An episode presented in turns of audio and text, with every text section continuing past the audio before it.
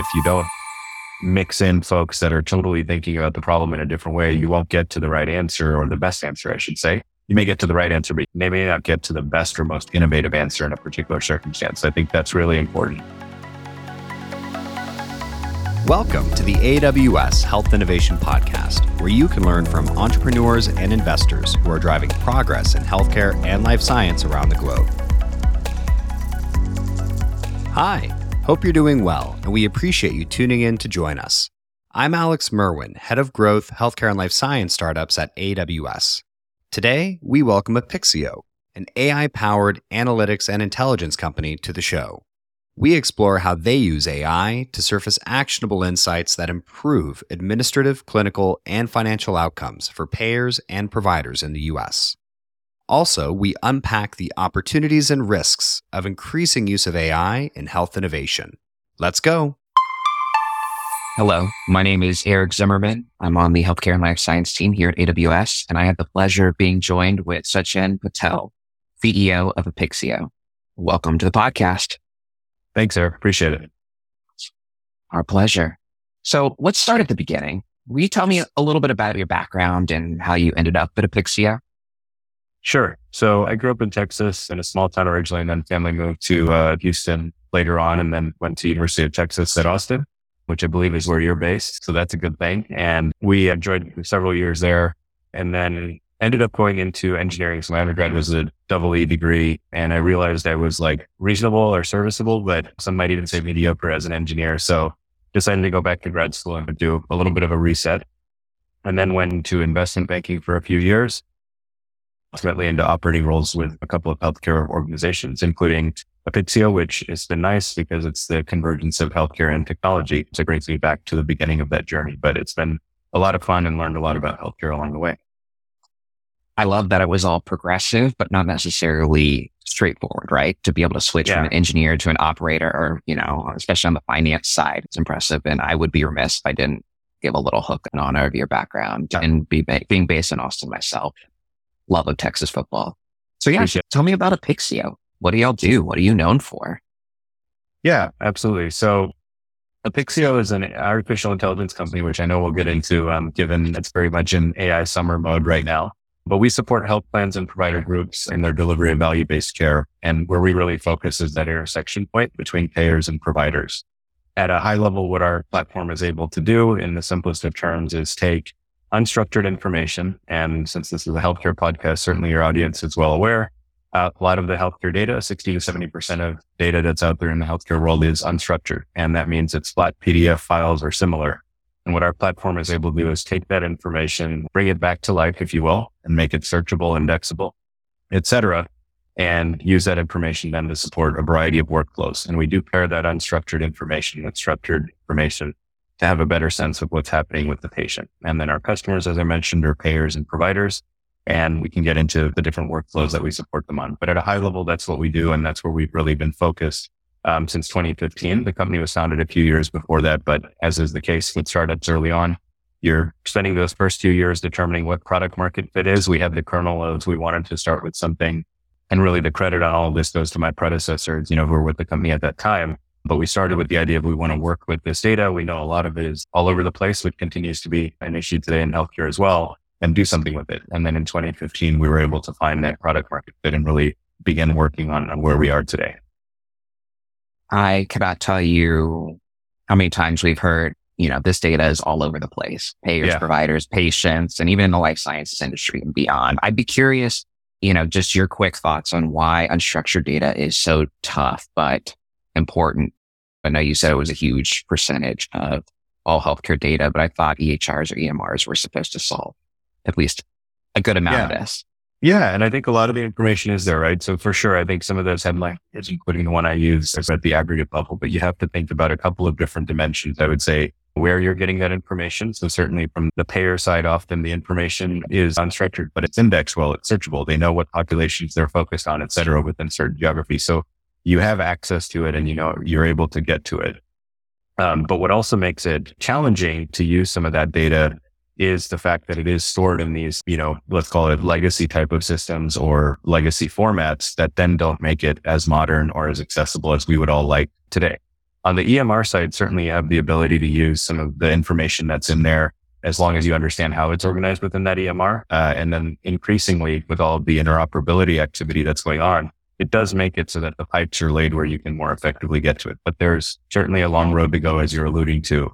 And so a lot of different businesses are out there looking at how do I get really focused on where I'm going to use these different access points into data, support a particular workflow, become very good at that, and then slowly add the bits of information that I need to be successful over the long run. I think there was, there's always this, there's a little interesting graphic that's online in, in various different formats, the healthcare roller coaster where you start yep. in a startup setting, mm-hmm. right? And you go all the way to the top and say, we're just going to build a new EMR. It's going to solve everything.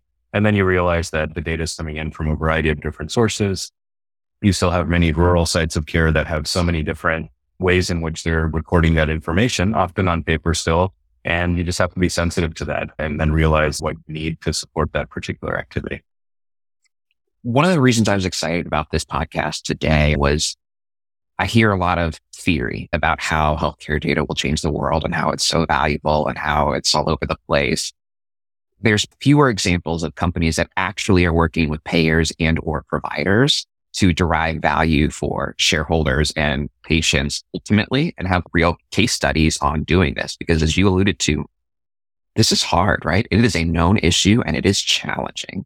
So I guess I'd be curious to dig into the health plan or the payer side first. Is there an example or case study that highlights the value of the relationship that you have with them and some of the outcomes or data that y'all generated?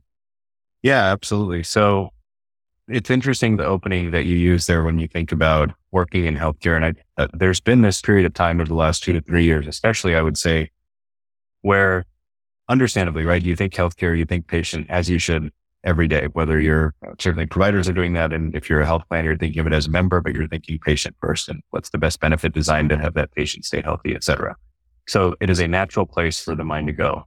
But as you develop a business, your instinct to go there may not actually be where the manifestation of the technology is best used. And so you think of physicians and the art of medicine and making sure they can be successful there everyone wants to be the floating Star Trek device next to the physician that's giving the exact instructions of what to do. But that's not really the point, I think, in terms of how you want to be successful and deliver value to payers and providers. So focusing on the payer side to the example that you're asking about, we started initially with one of our customers, really supporting them on one activity within the risk adjustment realm. And what we've been able to do over the course of time, and it does take time, right? That's an important dimension, especially in healthcare, we were able to first understand what is the enterprise data foundation that they need and an understanding of their data model. And then where can we best apply AI driven support for those activities that they're doing. So we start with the core offering where we knew we could support them and then slowly build over time. And so one of the most interesting things that's come out of that relationship is we now serve effectively as their central repository for all of their um, charts. And this allows us to bring in any of the information that's coming across from patient charts. And this is a large health plan that's in multiple different states that has obviously dozens and hundreds of providers in each of the markets and sub markets that they serve those patients in, in, in unison with the provider. And so all of those bits of information coming in, all different formats, et cetera, et cetera, as your audience knows well. But by being able to bring it into a central location within our chart space solution, as we call it, we're able to then say, okay, run all of our algorithms on top of that information, centralize it, and be able to search not only on the metadata that's attached to the document, but also all of the information that was now brought back to light from that previously unstructured document and then paired with the structured information such as claims, et cetera. And it becomes a pretty powerful place from which to have this health profile of the patient. And then that health profile allows other folks that maybe weren't using that original use case workflow to say, Hey, that's pretty neat. How does that work? And I can now think of an idea of how I might apply it in, a, in another workflow that may not necessarily be in the support of that core activity around risk adjustment, rather supporting quality activities or care management. And perhaps ultimately over time, not suggesting we're there today, uh, care delivery activities that this health plan would like to coordinate with a provider in a particular market to be successful in a value-based care operating model. So it's that evolution and being able to almost showcase a little bit of what the technology can do and let the customer tell you, this is where I'd like to go with it. And it's going to be different and it has been for the next couple of customers for whom we've rolled that out. This is perfect. you know, an example of that flywheel in Amazon speak, right? If you really listen to customers and get that feedback and have that land and expand, it's positive reinforcement and growth. I'd be curious if you could elaborate on one of the points you made, which was the ROI for the payers. Like it's great to have a lot of data. It's great to be able to analyze it. But at the end of the day, they are for profit institutions in most cases, especially the private payers. And so how do you make it worth their time or how did you get their attention? Because there's a lot of people promising them savings, but yeah, not as many actually delivering those savings. Yeah. So just building on the last part of where I, I wrapped up, as we learned from a couple of those other adjacent pieces of the organization that wanted to get access to this central repository, we actually worked with them from the beginning to say, what are the areas where you want to step function into this one piece at a time and utilize the solution? What do we actually think we're saving you? And maybe it's um, something as simple as literally like working through what does a workday look like? How many times do you make a request for a certain piece of information? How many minutes is that saving you per day? How many people, blah, blah, blah. And you build out over the course of the year what that savings is. And that's a tangible ROI saving.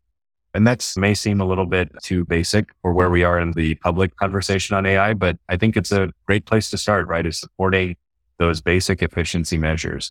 And then from there, we were able to have a further discussion around where we would support on more, call it external facing ROI type of opportunities. And so in that case, from the payer standpoint, it's okay. I now have three different departments that actually work with our value based care program coordinator, if you will, for a certain region or a certain market. These providers in particular, we'd like to focus activities X, Y, and Z. What can you do to help us support that? And then that becomes, okay, I now know this provider can be successful serving this panel of patients over a certain period of time. We know where to price the contract, which is important. You got to price the contract right to your point. And we know that they'll be able to provide good quality care to those patients because we didn't price it aggressively from our, in that case, payers lens and vice versa, that we feel comfortable that the provider is getting the right level of reimbursement for what they're doing ultimately. And so I think it takes time to get there. And then that's a very tangible ROI equation because you're able to understand the chronic conditions of that patient over time, continue to monitor them and be successful and adjust accordingly along the way so that then as a payer, you don't have to worry. Do I have enough providers in this market to take care of all of the patients for whom I'm providing the benefits back?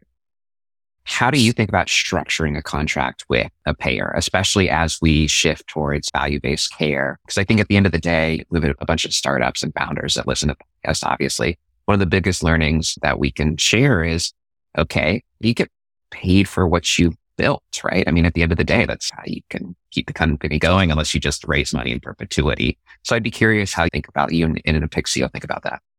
Yeah, and our thought process is a little bit different on this, just given when we began with that 2015 kind of time frame of product market fit versus perhaps the more more recent run up in how business has been starting. That being said, it does matter, I think, as to what your incentives are in those type of models and how mm-hmm. you ultimately price and go to payers. So we've run into competitive situations, just speaking kind of at a high level where the pricing doesn't really make sense for us having been in at least the core operations that we're in for a long period of time now.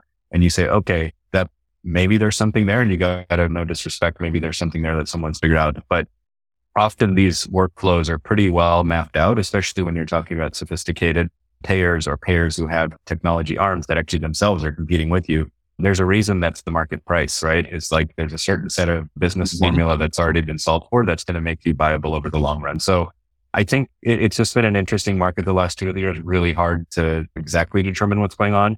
Um, but if you look at the incentives, then certainly there was a reason to price low to get customer attribution and then have a longer term view of how you turn that into a long term profitable contract or whatnot. So that backdrop in place, I would say our view has always been price where we know we can be successful and be the long-term partner for the payer and provider. Ultimately, if you take the mirror of payers and providers generally always wanting to be aligned on a contract, whether value based or any other contract that is, is on the way to fully capitated or whatnot. The goal is always both parties need one another. And so let's make both of ourselves successful. And if you take that as a mirror and say, okay, if I'm a partner to a health plan, I should think about it that way too, because if I price it where I can't service it two years from now, then I'm probably not going to be there two years from now, either due to my own business not running over the long run, um, because I'm just not getting enough revenue, but plainly for the activities that I need to support. And that leads to quality issues, et cetera, or because they ultimately don't value my activity enough.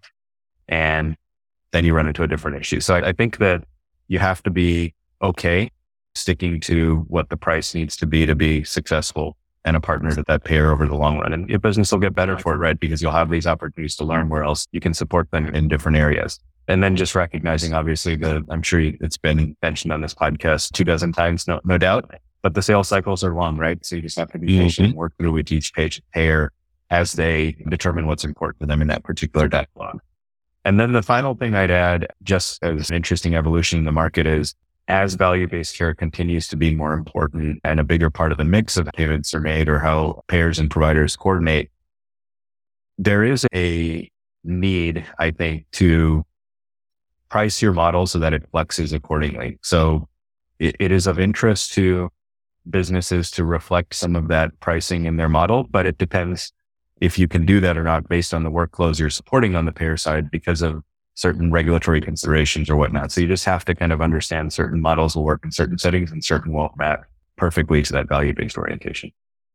Very well reasoned. So I'd love to hear, you touched on it briefly in the payer answer, but I'd love to hear a little bit more about a case study or use case or success story with a provider.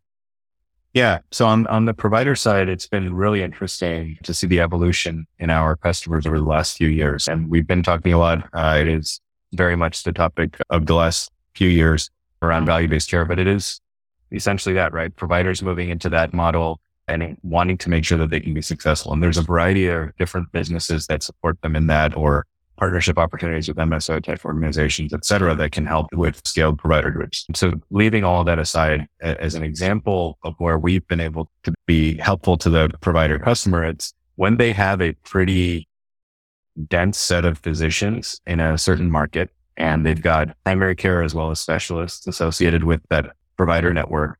And they're looking to understand how do we get the primary care physician, who's the quarterback of the whole experience for the patient for the most part, in a value based construct to then partner well with the specialists in the network because oftentimes that's one of the top two or three reasons why your cost quality equation or something else goes out of whack in a value based contract is because you want to make sure that the specialist that's seeing them who's responsible for the largest part of the spend often is someone that's attuned to that primary care physician's practice guidelines, et cetera. And so where we've been able to help is saying, okay, give us that full set of information let us get as much of that as we can. The various charts that they have, the various claims data, whatever it may be, let us take it in, understand your data model, get that set up correctly, and then run our algorithms on top of that and find comparable populations that we may have based on the findings uh, in other markets. And that this is all sort of implicitly being done, right? In the way that the, the AI works. Um, so kind of articulating mm-hmm. it as if it's sequential, but it's all implicit. And so it picks up on the fact that that this population looks like this population over here. And can we make certain linkages in the data that could be supportive to helping them be successful on that value based contract? So give you a tangible example. Um, and this is very, very kind of a simple example, but it's one that resonates with our provider customers because these are the sort of activities that they're trying to coordinate from let's call it the central command that oversees the entire provider network. And so it would be, okay, I understand all of the chronic conditions that this patient has. I've got, and I'll use the classic kind of diabetes example. We have a X percent of the population, 30% that has diabetes. And we have to make sure that we're doing eye exams for that population. So the eye exam naturally could have been done by an ophthalmologist within the network. And even just being able to link that or show them exactly that that activity has been done and completed um, is not a trivial task. And it takes some time to be able to put that together. And so you say, okay, I now know that I've completed eye exam for X percent of the population. I've got Y left that I need to go after it allows that central command to be more targeted about which patients they outreach to. They may do a program to bring them into the clinic to see the physician to get the eye exam done and complete some other activities, or they may send someone into their home to do a similar set of activities. So those are the sort of things where we have to stay really in sync with that provider group and make sure we're getting them the information at the right points to be able to conduct those programs or care delivery programs that they have while keeping in mind that we're very much supporting that activity. We're not trying to tell them exactly what to do in that regard, right? That's up to them to determine how to roll out those programs, which divisions to engage, et cetera. But providing that coordination support is really helpful. I guess carrying that example forward, you're showing ROI in multiple areas to say you're looking for a diabetic retinopathy in these diabetic patient populations and you're doing your annual screenings. Ideally, you can identify issues earlier. So they're less severe. You can intervene better. And, you know, that preventative, more proactive care hopefully can identify other future complications or issues as well. Do you see providers shifting towards that that idea of being a little bit, I'm going to say more proactive. I don't mean to be reductionary, but instead of just treating all the sick people that come in, do you see them wanting to say, we need to screen more people. We need to be more regular. We need to be thoughtful about this outreach. And that can help from a population health standpoint.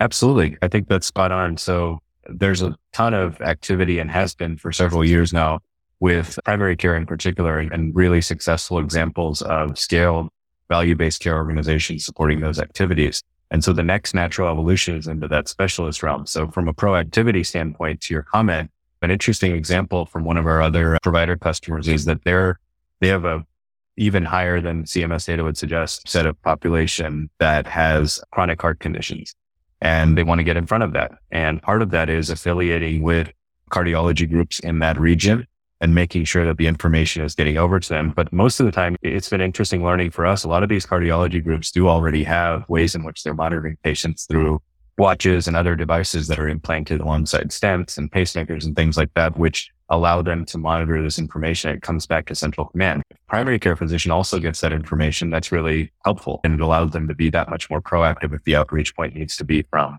the PCP versus the cardiologist. Often it would be the latter, but you get my point from an example standpoint.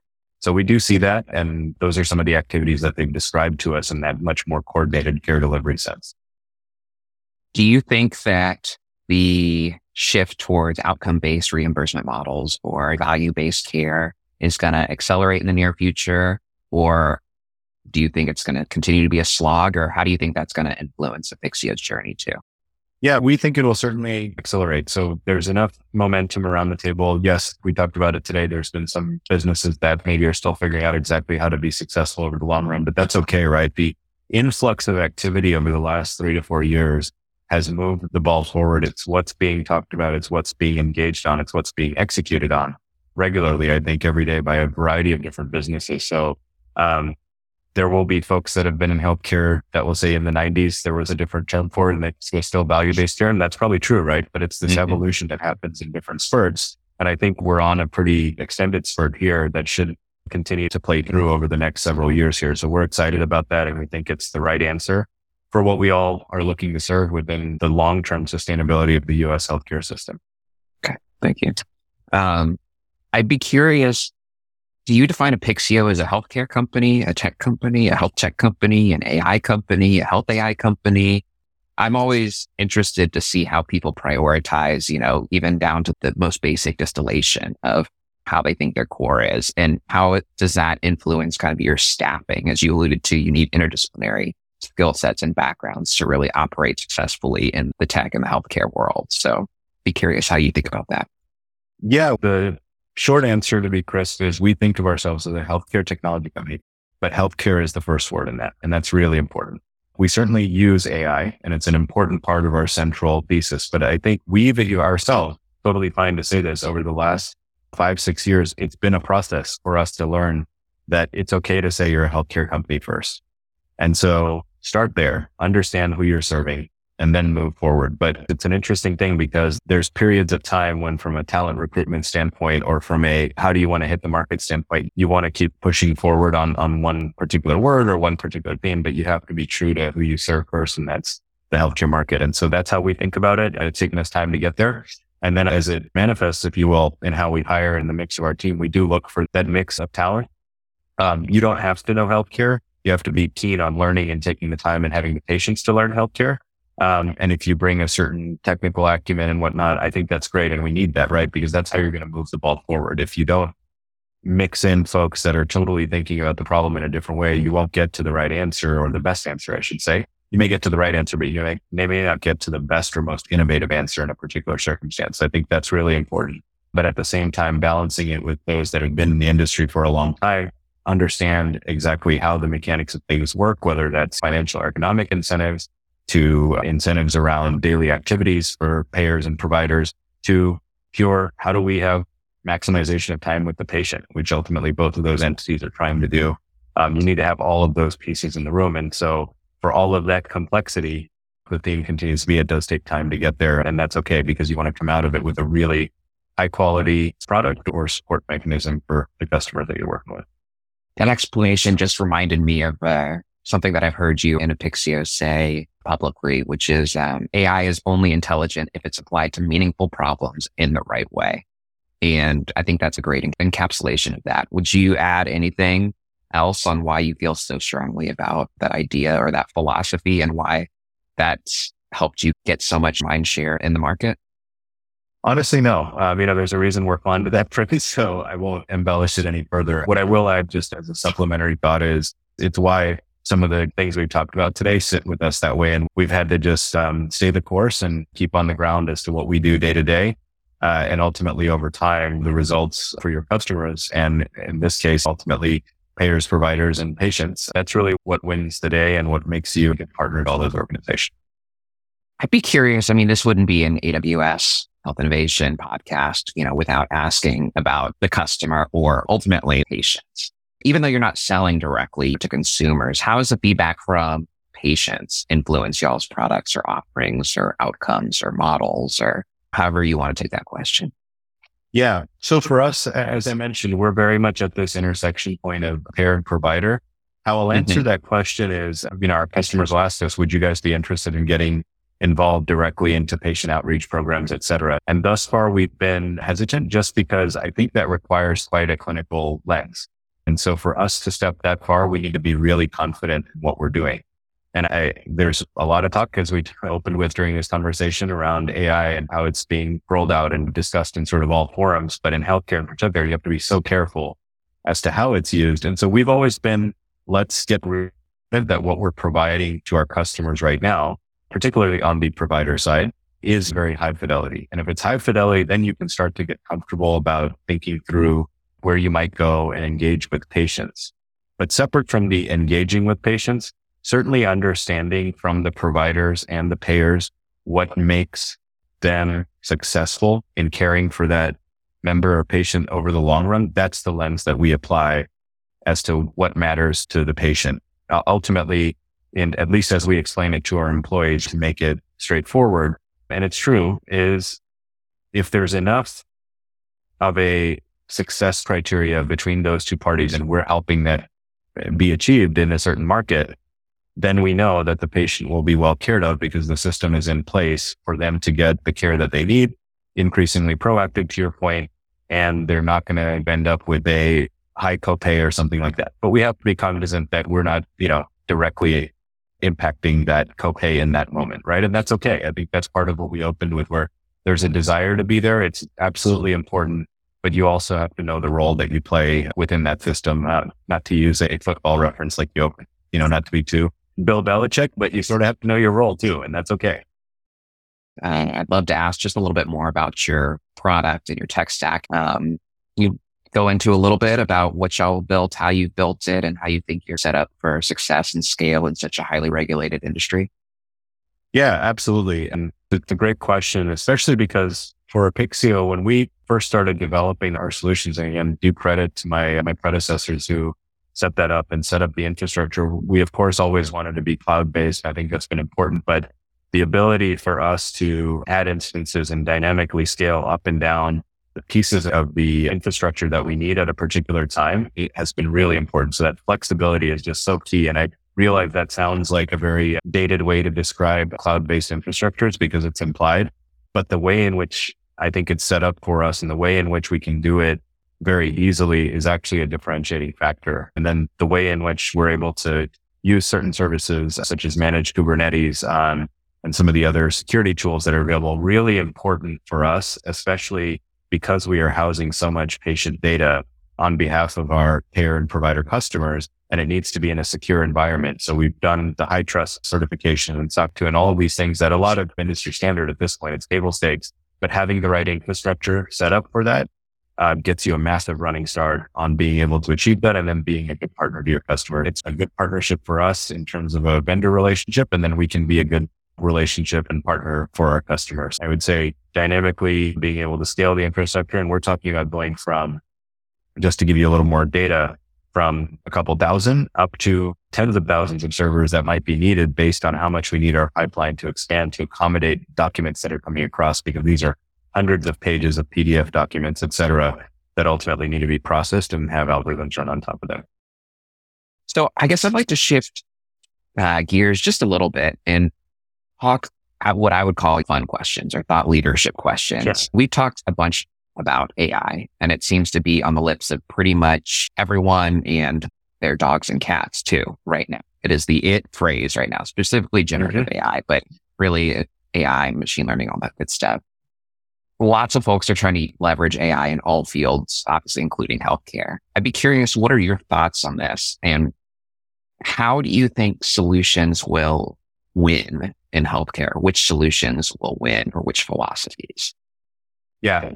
I personally feel that while everything is moving fast and it's really important to stay in front of it, our data scientists, along with I'm sure every organization that, that is in healthcare technology are quickly learning from the recent wave of all of the activity from OpenAI onward. And it's important to stay on the cusp of what are the latest techniques and mechanisms you can use to build really high quality performing models. That being said, I think in healthcare, what is of paramount importance is to use a measured approach. As I was alluding to earlier, you really need to be thoughtful. There's the term hallucinations and that's fine. That's more of a particular to to ChatGPT type of concept in the sense of that type of general large language model. But even if you're using other techniques or other ways in which you're making predictions or suggestion, you have to make sure that it's high fidelity. Like I was saying, that it's, it makes sense for that workflow. And so being measured and being really thoughtful about the activity you're supporting, well, who is it impacting? If you're saying patients should take this medicine, that's pretty important. You should probably be pretty right on that. And you might want to work your way over to that. And that's clinical, right? But if you're in the administrative sense, then recognize, hey, if one out of a thousand times my recommended action is wrong and the outcome is it impacts the payer and the provider by 10 cents an activity or something like that, that's okay. That's probably okay. If that hit rate is okay. If it's happening 500 out of the thousand times, probably not okay. So I would say measured and thoughtful approach is really important to being successful.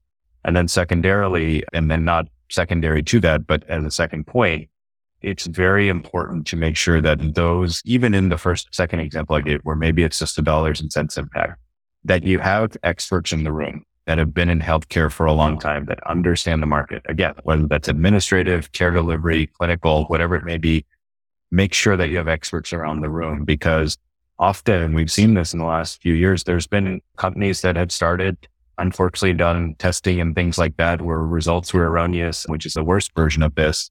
But you can think of the same example in AI. If you don't use enough data or the right data for that market or that particular geography, you may make a suggestion that actually is completely wrong as far as what activity should be taken on. So, um, really, really important, I think, to have the right type of expertise around and folks that understand healthcare, which it seems like we're getting back to that point where that is all of a sudden now more important and the, and the main thing. And I think that's great. It should be that way because everyone's learning along the way those that have been in the healthcare space for 30, 40, 50 years sometimes, there's a reason, right? They know and they've learned that much over that period of time. You, you cannot learn healthcare in two years or three years, impossible. And so I think it's really important to keep that in mind because that's what influences how you train that algorithm.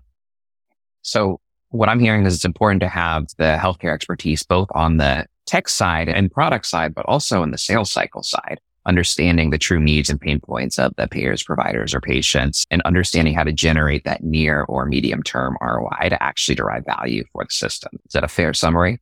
Yeah, well put. So I guess we're probably getting close to our time here, but I do want to ask what's next for Apixio, right? I know you won't give us too big of a look into the future. You got to keep some surprises, but what are you excited about? What are you building? What are you, you know, going to launch soon? Yeah, we're very excited. This has been an interesting time period for us the last couple of weeks, in particular, leading up to this conversation with you. And uh, we recently announced that we're merging with another organization. Uh, and this gives us an opportunity, put simply, and this is what we will continue to be excited about, is to add more data to understanding what's happening with our customers, payers and providers. And ultimately that's patient data that gives us an opportunity to be a better partner as we've been talking about thematically today.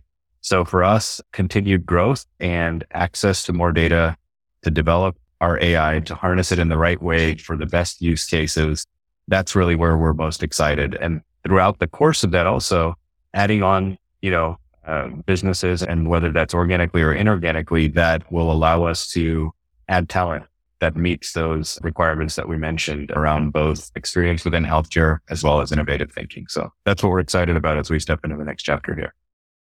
Well, Sachin, thank you so much for taking the time today. I really personally enjoyed it. Um, do you have any last thoughts or parting words for our listeners when they think about Apixio or the future of healthcare or artificial intelligence? I would say stick with it, have the grit that's necessary, and I think we'll all get there collectively to a good endpoint. So appreciate the opportunity. Thanks a lot, Eric. Thanks for joining us today for the AWS Health Innovation Podcast. If you want to get in touch with AWS, please check out our show notes where you can find a link. If you enjoy the podcast, the best way to support us is to share it with your colleagues and friends. We also really appreciate your reviews and ratings wherever you listen to podcasts. We love hearing feedback from our listeners, so please don't hesitate to get in touch. Again, you'll find all the details in our show notes. See you next week.